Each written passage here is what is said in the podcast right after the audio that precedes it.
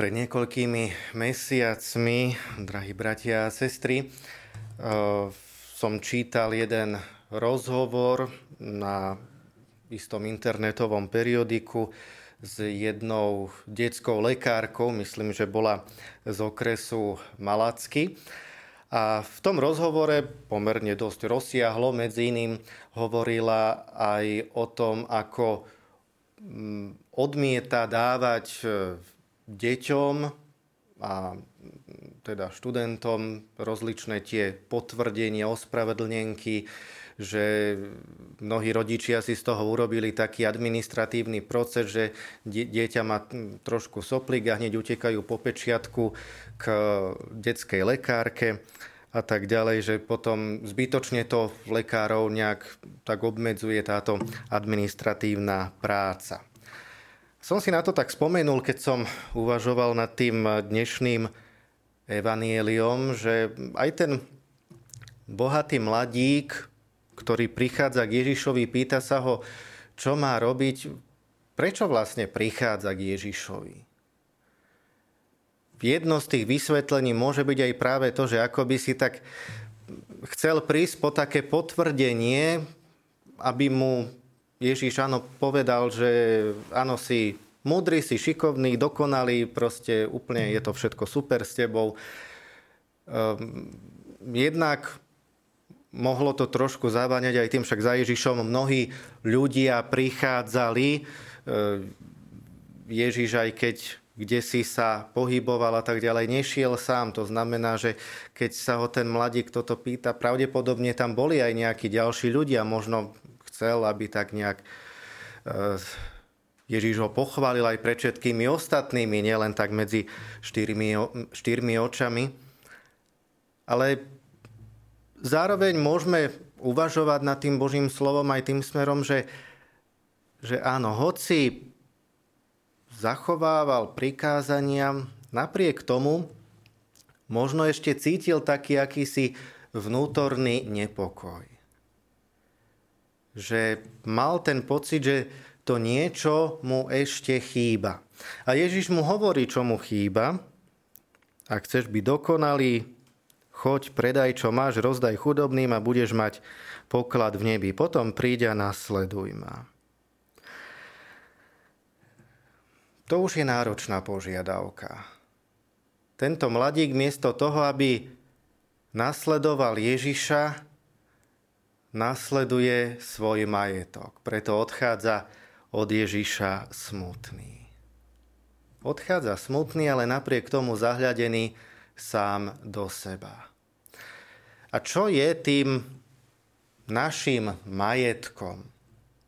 Lebo to nemusí byť len nejaký ten finančný obnos, ktorý máme, hoci aj to vie spôsobovať veľké nepokoje v mnohých rodinách, najmä u nás na Slovensku, lebo my máme taký nejaký špeciálny dar, že sme príliš upretí na nejaké naše vlastné majetky, domy, pozemky a tak ďalej. Takže pomaly nie tej rodiny, ktorá by nebola v tejto téme nejak rozhádaná. Ale nemuseli ísť len o to um, niečo majetkové. To môžu byť rozličné um, závislosti, rozličné dlhodobé hriechy, ktoré nás sprevádzajú, ktorých nejakým spôsobom sa nevieme zbaviť. Rozličné náklonosti na zle. A to je to, čas, častokrát to jedno, čo nám chýba. Ježiš hovorí o tom, že áno, je, dobre je úžasné dodržiavať prikázania, ale treba sa posunúť od tých prikázaní vy, vyššie, k tomu zákonu lásky. Choď, predaj, čo máš, rozdaj chudobným a budeš mať poklad v nebi. To je ten najnáročnejší krok, ale nevyhnutne potrebný k tomu, aby sme došli do neba. Kam Ježiš ide?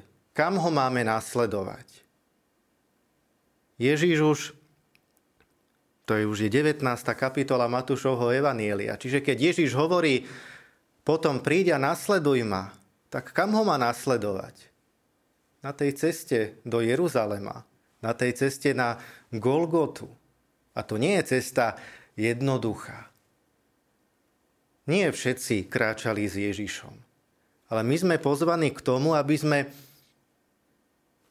sa odpútali od toho, čo nám bráni na ceste k Ježišovi. Aby sme neopakovali tie chyby minulosti, o ktorých sme čítali aj v tom dnešnom prvom čítaní z knihy sudcov.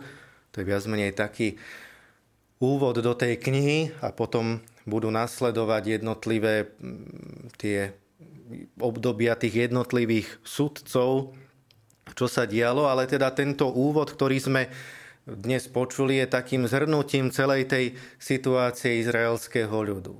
Áno, keď mali toho sudcu, ktorý rozhodoval, vtedy kráčali po tej Božej ceste. Keď sudcu nemali, tak vtedy sa od tej Božej cesty vzdialili.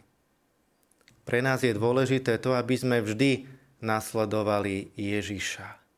Áno, jednak zachovávali prikázania, to je krásne, to je dôležité, ale zároveň išli k tomu od toho zákona prikázaní k zákonu lásky. Odpútať sa od všetkého a kráčať za Ježišom. Kráčať za Ježišom na Golgotu. A Ježiš prečo išiel na tú Golgotu? No, z lásky k nám.